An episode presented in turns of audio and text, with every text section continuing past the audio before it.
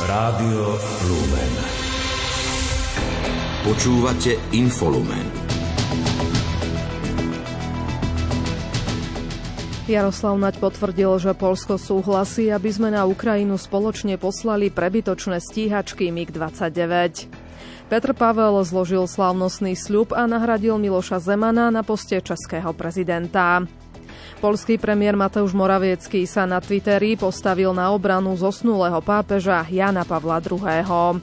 Podrobnosti vysvetlíme v dnešnom infolumene. Vysielajú Richard Čvarba a Julia Kavecká. Domáce spravodajstvo. Slovensko by mohlo poslať stíhačky MiG-29 na Ukrajinu spolu s Polskom. Dočasne poverený minister obrany Jaroslav Naď to potvrdil s tým, že rozhodnutie o poskytnutí lietadiel ešte nebolo urobené, keďže ho musí spraviť vláda alebo parlament.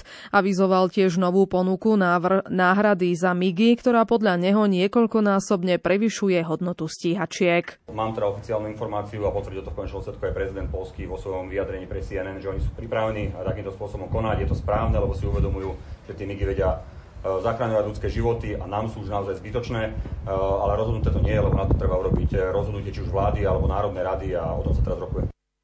Šéf rezortu by uvítal, aby sa v ústave jasne stanovilo, kto má aké právomoci v prípade dočasne poverenej vlády. Nemyslí si, že o záležitostiach, ako je darovanie stíhačiek, by mala rozhodovať prezidentka. Olano by naopak chcelo presunúť rozhodnutie o dodaní migov Ukrajine na prezidentku.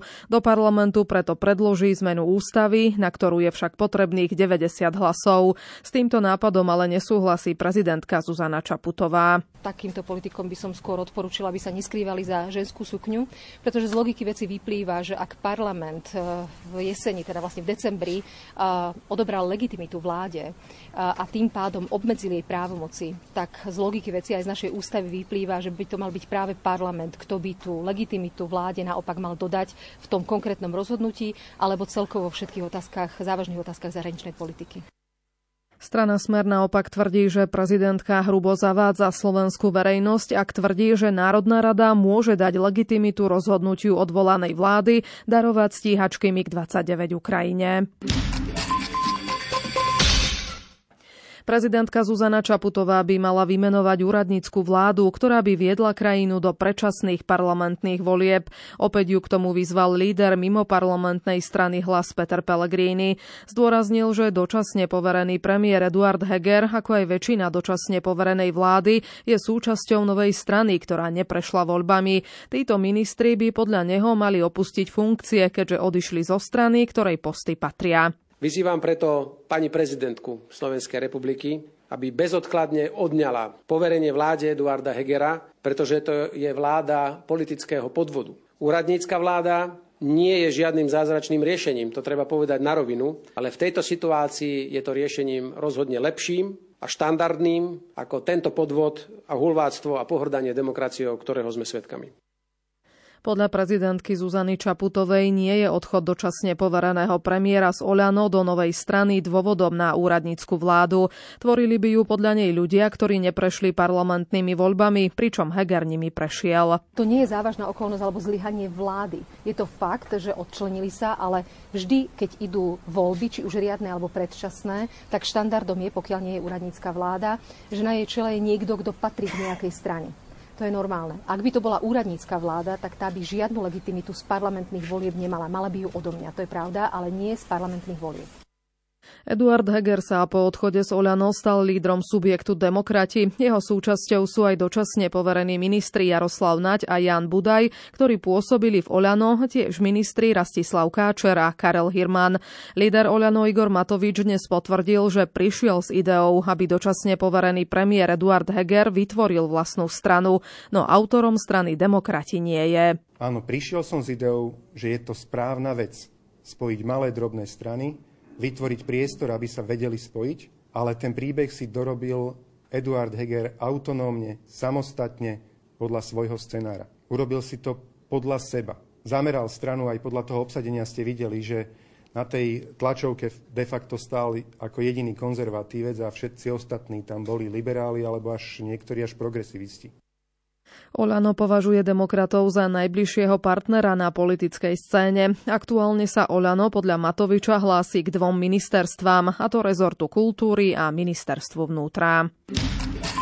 Krátko z domova. Slovensko víta mierovú iniciatívu ukrajinského prezidenta Volodymyra Zelenského. Vyhlásil to dočasne poverený minister zahraničných vecí a európskych záležitostí Rastislav Káčer po prijatí nového ukrajinského veľvyslanca Miroslava Kastrana. Hovoriť mali aj o konkrétnych krokoch, ktoré Slovensko zvažuje v snahe prispieť k naplneniu mierovej iniciatívy. Mimo parlamentné KDH rokuje o predvolebnej spolupráci s členmi Kresťanskej únie. Donedávna hovorilo aj s expremiérom Mikulášom Zurindom. Ďalšie rokovania už neprebiehajú. Hnutie nebude rokovať ani so vznikajúcou stranou Jablko europoslankyne Lucie Ďuriž Nikolsonovej. Prípadom postrelenia študentky Akadémie policajného zboru v Bratislave sa bude zaoberať Výbor Národnej rady pre obranu a bezpečnosť na mimoriadnom útorkovom zasadnutí. Na výbor sú pozvaní aj dočasne poverený minister vnútra Roman Mikulec, ako aj rektorka Akadémie Lucia Kurilovská. Obvinený vodič Dušan D. z vlaňajšej tragickej dopravnej nehody v centre Bratislavy zostáva stíhaný vo väzbe. Na neverejnom zasadnutí o tom rozhodol Krajský súd v Bratislave. Informoval o tom hovorca súdu Pavol Adamčiak. Podnikateľ Richard R., ktorého obvinili v rámci februárovej policajnej akcie Valentín, zostáva stíhaný vo väzbe. Najvyšší súd na neverejnom zasadnutí potvrdil väzobný verdikt špecializovaného trestného súdu v Pezinku. Rozhodnutie je právoplatné. Od začiatku apríla začne platiť v oblasti aktivačných prác zásadná legislatívna zmena. Cieľom rezortu práce je zlepšiť efektivitu a adresnosť pri používaní financií na aktivačné práce a zvýšiť motiváciu ľudí bez práce nájsť si zamestnanie. Dočasne poverený minister práce Milan Krajniak vysvetlil, že prax ukázala, že aktivačné práce neaktívnych neaktivujú a nemá zmysel v tomto systéme pokračovať. Od 1.4 zanikne tento systém, ktorý sa zneužíval a najmä, ktorý vôbec nepomáhal tým uchádzačom o zamestnanie k tomu, aby si sa naozaj zaktivovali a aby si našli prácu. Tieto dohody, ktoré platili doteraz, zanikajú, ale my tých 18 tisíc ľudí nenecháme na pospas a bez toho, aby dostali pomoc, ale tentokrát dostali pomoc takým spôsobom, aby naozaj sme ich smerovali k tomu, že si nájdu prácu. Doteraz aktivačné príspevky upravovali dva zákony. Zákon o hmotnej núdzi a zákon o službách zamestnanosti. Od apríla sa zruší jeden z dvoch spôsobov vyplácania aktivačných príspevkov pre nezamestnaných. Keďže sa dávky prideľovali podľa dvoch spôsobov, nezamestnaní podľa ministra práce preskakovali od jedného spôsobu k druhému a nehľadali si stabilnú prácu. Po novom sa vypúšťajú niektoré časti zákona o hmotnej núdzi. Na základe toho sa poskytuje príspevok ľuďom bez práce, ktorí poberajú dávku v motnej núdzi a ktorí vykonávajú menšie obecné služby alebo dobrovoľníckú činnosť v rozsahu najmenej 64 hodín mesačne. Výsledkom by teda malo byť to, že nezamestnaní budú v priemere dostávať aktivačné príspevky kratšie.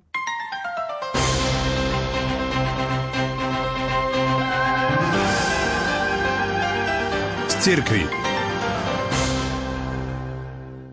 Milosrdní bratia so spolupracovníkmi a klientmi ich zariadení slávili včera sviatok svojho patróna, svätého Jána z Boha. Na Slovensku aktívne pôsobia v Bratislave, kde prevádzkujú univerzitnú nemocnicu s poliklinikou a tiež domov svätého Jána z Boha. Ten pomáha so stravou, hygienou a sociálnym poradenstvom a ďalšími službami ľuďom bez prístrešia. Na včerajšej slávnosti bola aj Andrea Eliášová. Teraz miesto slov si otvorme oči srdca, sledujte, čo sa bude diať pred oltárom. Takáto výzva zaznela k prítomným na slávnostnej bohoslužbe v domove svätého Jána z Boha. V rámci homílie bola totiž ako zamyslenie ponúknutá zinscenovaná scénka o milosrdnom Samaritánovi, No a v rámci slávnostného programu sociálny pracovník Peter Bachratý priblížil aj život svätého Jána z Boha. Často vlastne v tom jeho obrátení, aj v našom, keď príde to nejaké obrátenie, tak zrazu máme taký žiaľ a bôl nad tým životom, ktorý sme viedli. A často ale vtedy upadáme do zúfalstva ale v tej chvíli možno si všetci pripomínajme tie slova toho kňaza, ktorý stal na začiatku jeho obrátenia svätého Jana Zavily, dôverujú Božie milosrdenstvo. Ľudia z ulica dostali ako dar rehole slávnostný obed, podobne ako pracovníci ich nemocnice. Mnohí zamestnanci nemocnice vyjadrujú loajalitu voči reholi milosrdných bratov aj svojou dlhoročnou službou, ako napríklad primárka Halka Ležovičová z fyziatricko-rehabilitačného oddelenia ja to robím teda 44 rokov a pre mňa tým, že my sme v tejto nemocnici boli zamestnaní celá rodina. Čiže aj za starých čias pre nás e, toto bola taká, taká záštita. Som rada, že okrem vlastnej rodiny mám aj túto rodinu. Hlavné posolstvo svätého Jána z Boha pre dnešnú slovenskú spoločnosť zhrnul prior slovenskej komunity milosrdných bratov, brat Richard Jombík. Ľudia sa musia naučiť slúžiť úprimne, nerozmýšľať, že čo za to dostanem. Asociácia za život a rodinu vytvorila ďalší, ďalšiu informačnú web stránku o hormonálnej antikoncepcii. Vznikla na základe brožúry Aliancie za život s odborným garantom Jozefom Laurincom. Cieľom je pomôcť zlepšovať dostupnosť dôležitých faktov širokej verejnosti. Pokračuje Tomáš Kováčik z Asociácie za život a rodinu. Cieľom domény antikoncepcia.org je šíriť pravdivé informácie podložené viac ako 550 odbornými zdrojmi, ktoré sú veľmi dôležité pri rozhodovaní sa ľudí ohľadom ich životného štýlu. Tešíme sa, že môžeme projektom www.antikoncepcia.org pomôcť zlepšovať dostupnosť dôležitých faktov širokej verejnosti. V publikácii je podľa Tomáša Kováčika viac ako 550 odborných vedeckých zdrojov. Poukazujú v nej na možné problémy, ktoré môžu postrehnúť užívateľky hormonálnej antikoncepcie. Ako je napríklad zvýšené riziko onkologických ochorení, náhleho úmrtia, psychických ochorení a samovrážd, vplyv na sexuálny život a atraktivitu užívateľiek antikoncepcie, ale zmienujeme aj negatívne vplyvy na životné prostredie. Zvlášť dôležitú časť publikácií tvoria kapitoly, ktoré sa venujú riziku vývinu vrodených chýb a detských rakovín u potomkov, ktorých matky ukončili používanie hormonálnej antikoncepcie krátko pred otehotnením alebo ju neumyselne užívali počas tehotenstva.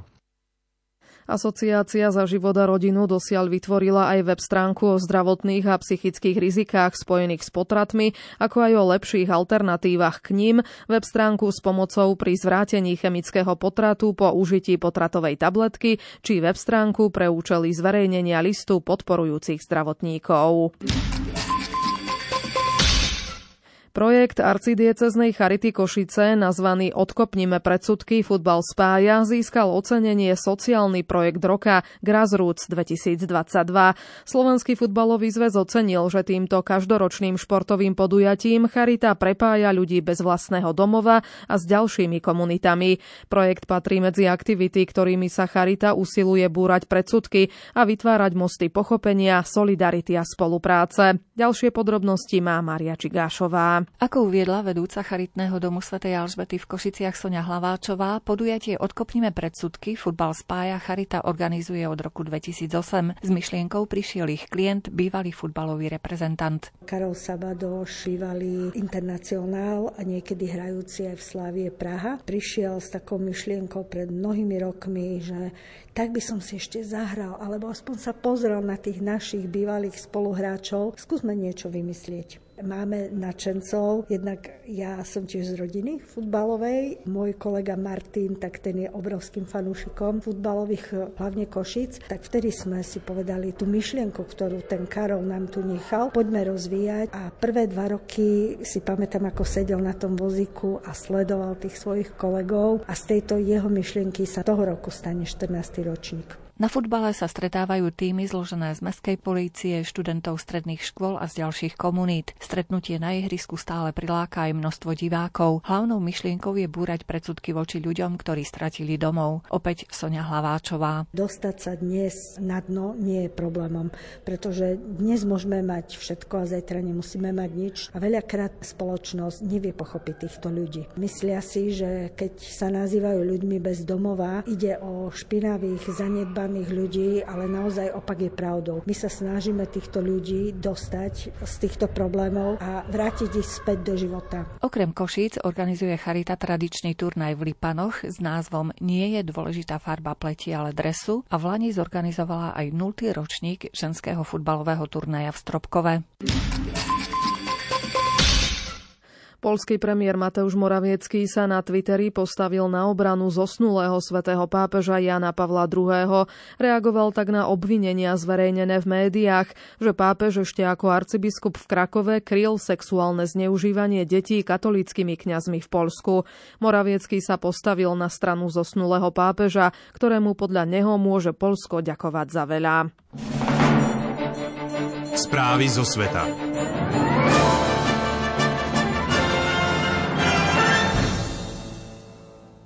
Armádny generál vo výslužbe Petr Pavel zložil na Pražskom hrade prezidentský sľub do rúk, par, do rúk predsedu par, Senátu parlamentu Miloša Vystrčila a stal sa tak v poradí štvrtým prezidentom samostatnej Českej republiky.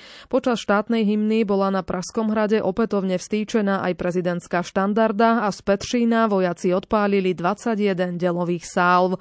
Vo svojou inauguračnom prejave nový český prezident povedal, že chce do najvyššej ústavnej funkcie v krajine priniesť zaviesť dôstojnosť, rešpekt, slušnosť a ďalšie hodnoty, ktoré podľa neho v posledných rokoch zjavne strácali na dôležitosti. Vo funkcii plánuje byť aktívny hneď od začiatku.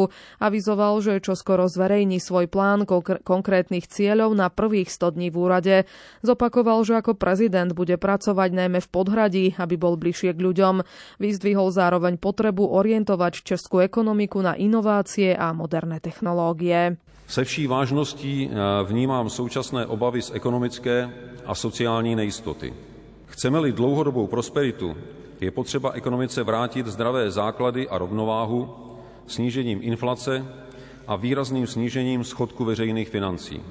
Budu naslouchat odborníkům a podporovat opatření, která to umožní, ačkoliv budou někdy bolet časti prejavu o zahraničnej politike vyhlásil, že Česká republika môže byť hráčom stmeľujúcim štáty podobnej rozlohy s rozumným uvažovaním a takých je podľa neho v Európe väčšina. Nečekejme, až větší státy přijdou s řešením. Kde je psáno, že těmi rozumnějšími a schopnějšími jsou vždy ti největší. Budu považovat za úspěch, když se za dobu mého prezidentství zvýší počet lidí, kteří se nenechají odradit nejistotou. Když něčemu věříme, musíme vystoupit z komfortní zóny a jít za svým cílem i v případě, že šance na úspěch je malá. Po prejave na spoločnej schôdzi oboch komôr parlamentu vo Vladislavskej sále vystúpil Pavel aj s manželkou Evou na balkóne na treťom nádvorí Pražského hradu. Priaznivci ho privítali potleskom. Pavel zároveň na hradnom balkóne odhalil prezidentskú štandardu. Prezident potom položil kvety k soche Tomáša Garika Masarika na Hračanskom námestí a pozdravil priaznivcov. Vládnúca strana Gruzínsky sen dnes oznámila, že stiahuje návrh zákona o zahraničných agentoch, ktorý vyvolal hromadné protesty v krajine. Tento krok privítala aj delegácia Európskej únie v Gruzínsku. Pokračuje Michaela Kovalčíková. Podľa návrhu sa mali všetky organizácie, ktoré na svoju činnosť dostávajú viac ako 20% financií zo zahraničia, registrovať ako zahraniční agenti. Inak im hrozili vysoké pokuty. Nad registrovanými organizáciami by potom malo kontrolu Ministerstvo spravodlivosti. Gruzínska prezidentka Salom Zurabišviliová avizovala, že v prípade prijatia bude zákon vetovať. Podobný zákon už platí v Rusku, kde sa často zneužíva na pozastavenie alebo ukončenie činnosti mimovládnych organizácií a spravodajských médií s kritickým postojom voči vláde a Kremľu. Proti návrhu zákona sa protestovalo v uliciach Tbilisi od útorka. Demonstrantov na centrálnej Rustaveliho triede, kde okrem iného sídlí parlament, bezpečnostné zložky rozháňali ešte dnes okolo 7 hodiny ráno miestneho času. Protestujúci podľa stanice Rustavy 2 hádzali zápalné fľaše a pokračovali v stávaní barikád či zapaľovali odpadkové koše. Polícia v noci zatkla bližšie nespresnený počet ľudí. V stredu večer média informovali o 66 zatknutých. Strana Gruzínsky sen podľa agentúry Reuters vo vyhlásení uviedla, že bezpodmienečne stiahne návrh zákona, ktorý bezvýhradne podporovala a to údajne vzhľadom na nutnosť obmedziť konfrontáciu spoločnosti.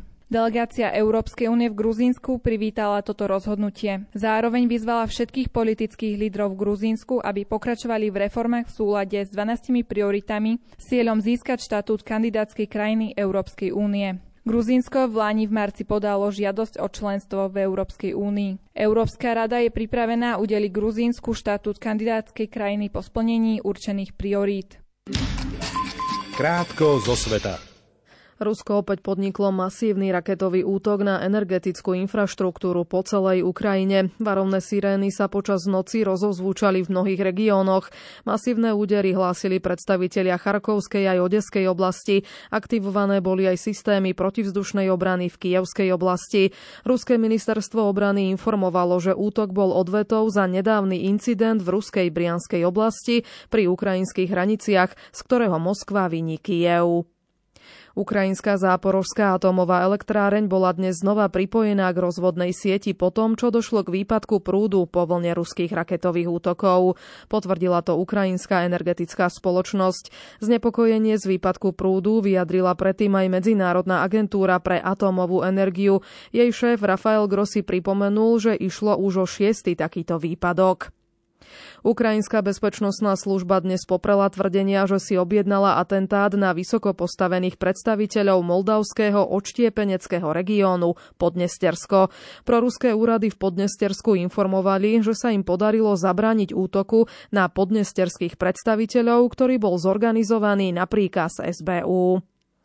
Prokuratúra dnes obvinila ďalších troch predstaviteľov gréckých železníc v spojitosti s minulotýžňovou tragickou vlakovou nehodou, ktorá si vyžiadala 57 ľudských životov. Ešte v nedeľu bol obvinený a vzatý do väzby prednosta železničnej stanice v gréckom meste Larisa za podiel na smrti veľkého počtu ľudí. Hrozí mu doživotné väzenie. Šport Rádia Lumen. Hokejisti Nitry vstúpili úspešne do kvalifikácie o postup do štvrťfinále play-off Extraligy. V prvom stretnutí série úspeli na ľade Popradu 2-1. Tréner Kamzíkov Peter Mikula si zápas takto nepredstavoval. Som si predstavoval, že tam tú veľkú šancu, ktorú sme mali, že sme dokonca dve minúty hrali Petri, že využijeme a dostávame supera v takej hre, že jednoducho by museli trošku otvárať hru. No pravdou je to, že to skončilo bezvýsledne pre našu stranu. Dokonca sa super zase dostal do vedenia, kde sme ich museli naháňať a popri tom som stratil dvoch hráčov útoku. To zatavenie tých hráčov bolo takisto dosť veľké, ale všeobecne to, čo trpíme, jednoducho na premenenie šanci, aj keď sa hovorí, že sme ich prestrelali, to je málo platné kvôli tomu, že tá efektivita ostala niekde v rovine teórie a v ďalšom zápase Michalovce zdolali Trenčín rovnako 2-1.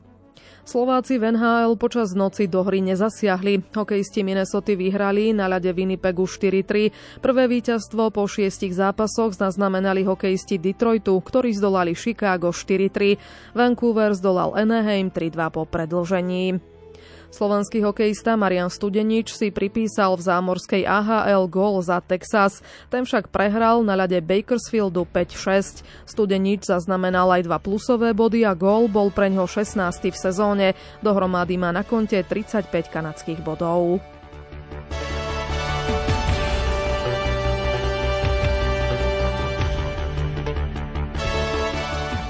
Futbalisti Bayernu Mníchov a AC Miláno postúpili do štvrťfinále Ligy majstrov. Bavory v odvetnom súboji 8 finále zdolali doma Paríž Saint-Germain 2-0 a potvrdili triumf 1-0 z prvého stretnutia. Francúzsky šampión vypadol v 8 finále najprestížnejšej európskej klubovej súťaže druhýkrát za sebou. Pred rokom nestačil na Real Madrid. Milánčanom stačila aj bezgólová remíza na ihrisku Tottenhamu Hotspur. V úvodnom meraní síl doma na San Sire zvíťazili 1-0. Slovan Bratislava dnes večer zabojuje o postup do štvrťfinále Európskej konferenčnej ligy proti týmu FC Bazilej, s ktorým sa stretol už v skupinovej fáze. Prvý zápas sa hrá na štadióne svätého Jakuba a Belasi sa pokúsia vydolovať výsledok, ktorý im dá nádej do odvety. Tréner Vladimír Vaj zdôraznil, že jeho tým nemôže len brániť, ale musí byť odvážny aj smerom dopredu. Čo bude zajtra? Ťažko predvídať, určite domáci budú mať e, miestami aj možno drvý výtlak, určite budú hrať aktívne. Vieme, že hrajú posledné zápasy na dvoch e, veľkých útočníkov, dá sa povedať, že fyzicky zdatné mužstvo. A musíme byť nebezpečnými vpredu, musíme byť silní aj na lopte, nepanikáriť a skúsenosti na to máme. My sme skúsenejšie mužstvo, oni sú mladšie, behavejšie mužstvo, možno a uvidíme, ako to bude vyzerať na ihrisku zajtra. Talianská biatlonistka Liza Vitociová získala malý globus za vytrvalostné preteky vo Svetovom pohári. Dnes vo švedskom Estersunde finišovala na druhom mieste za krajankou Dorotou Vírerovou. Tretia skončila Nemka Denise Hermanová Viková. Zo štvorice Sloveniek bola najvyššie Ivona Fialková na 31. mieste. Jej sestra Paulína stratil, spravila o chybu viac a skončila za bodmi na 49. pozícii. Sestram Zuzane a Márii Remeňovým nevyšla vyšla streľba, obe minuli až šesterčov a zaradili sa na koniec výsledkovej listiny. Norský biatlonista Vetle Šiestat Christiansen získal malý globus vo vytrvalostnej súťaži Svetového pohára. Zaistil si ho tretím miestom v záverečných pretekoch tejto disciplíny vo švédskom Estersunde. Z triumfu sa tešil Nemec Benedikt Doll. Švajčiarsky lyžiar Marko Odermatt obhájil v tejto sezóne Svetového pohára Veľký globus. Jeho najbližší prenasledovateľ Alexander Omold Kilde z Norska sa odhlásil z víkendového podujatia v Krajenskej gore a Odermata už nemôže ani teoreticky predstihnúť v celkovom hodnotení seriálu. Švajčiar minulú nedelu získal druhýkrát za sebou Malý globus za Super G a mierí aj za obhajobou sezónnej trofeje v obrovskom slalome.